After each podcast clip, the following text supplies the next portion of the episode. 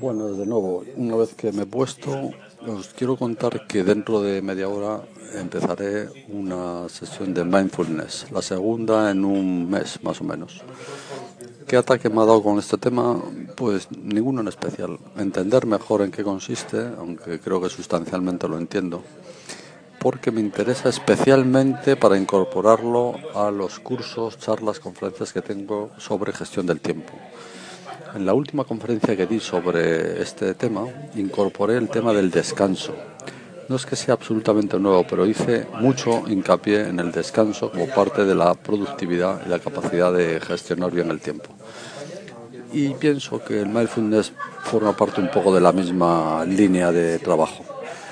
Cómo gestionar nuestra mente y nuestro cuerpo para que al final realmente nuestro trabajo, nuestras horas dedicadas al trabajo sean más rentables. Pienso que algunas de las bases o principios de mindfulness pueden servir. Para mí no es nuevo porque desde cierto punto de vista, por una serie de motivos, los lo vivo pues desde casi desde pequeñito, ¿no? No en su totalidad, pero sí como el trasfondo y como la filosofía de fondo, ¿no?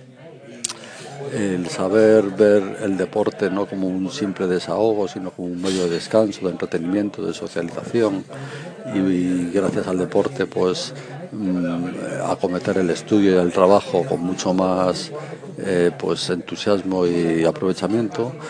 Lo trasladamos más allá del deporte, a las aficiones, sacar fotos, ver arte, charlar, eh, entretenerse, mmm, emitir programas en Anchor, por ejemplo.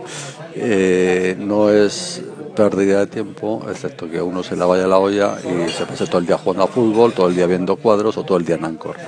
Pero si uno tiene el sentido común y el fin al cabo ese es el equilibrio que predica el mindfulness, creo que se le puede sacar punta al lápiz de la gestión del tiempo desde esta perspectiva, o por lo menos añadirlo más allá de las meras tecnología, aplicaciones de tareas, en buena gestión y buena armonía nuestra con, pues, con el correo electrónico, con la agenda, con el móvil, etcétera, etcétera, etcétera.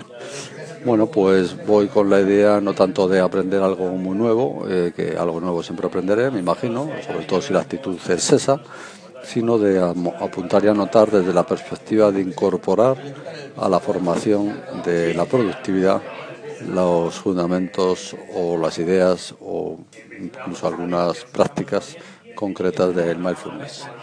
Si alguno tiene alguna opinión al respecto, pues bienvenida sea. Un abrazo.